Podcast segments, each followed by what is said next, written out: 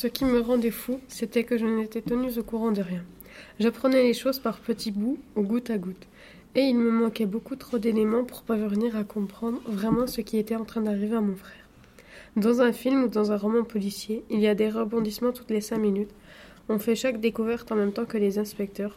On trouve avec eux les indices. On suit les fausses pistes. On participe à l'élaboration de leurs théories. Dans la réalité, il ne se passe presque rien. On est juste malheureux et inquiet. Il y a le coup de tonnerre, la, catastrophe, et puis ensuite le cours, le cours du temps reprend normalement. Le monde continue de tourner, les minutes se suivent, puis les heures, les jours, et on se sent parfaitement impuissant. Mes parents, eux, étaient en contact avec la police et, savaient, et savaient beaucoup plus de choses que moi.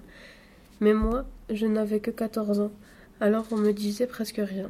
Mon père et ma mère espéraient sans doute me protéger en gardant pour eux les informations les plus dures, mais au final, je croyais que c'était pire. Il est, il est plus, plus facile de savoir les choses, même si elles sont insupportables, que de les imaginer. Je repassais dans ma tête. Dans ma... Pardon. je rigole, c'est nerveux. Pardon.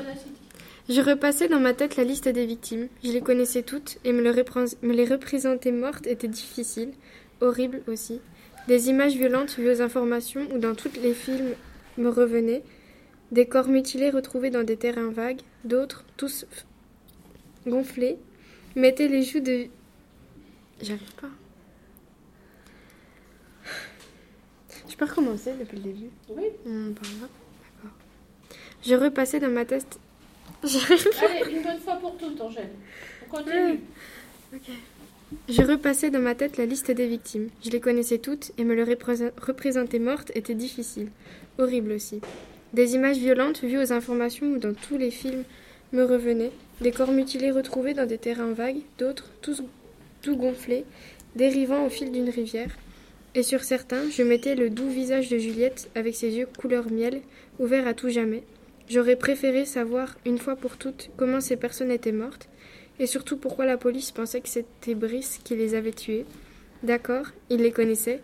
Oui, il avait eu des problèmes avec chacune d'elles. Mais comment les enquêteurs avaient-ils été mis sur la trace de mon frère? Qu'est-ce qui avait, à leurs yeux, fait le lien entre ces morts, puis désigné Brice comme leur assassin? Quand je posais des questions à papa ou, à maman, ils s'arrangeaient pour ne pas me répondre ou me mentaient en disant qu'ils ne savaient rien de plus. Le vendredi après les cours, rongé par les doutes et la peine, j'ai exigé parler à Brice. C'était prévu pour le lendemain, m'a répondu maman. Brice me réclamait lui aussi. Nous avons donc décidé d'avancer la visite et d'aller voir mon frère sur le champ.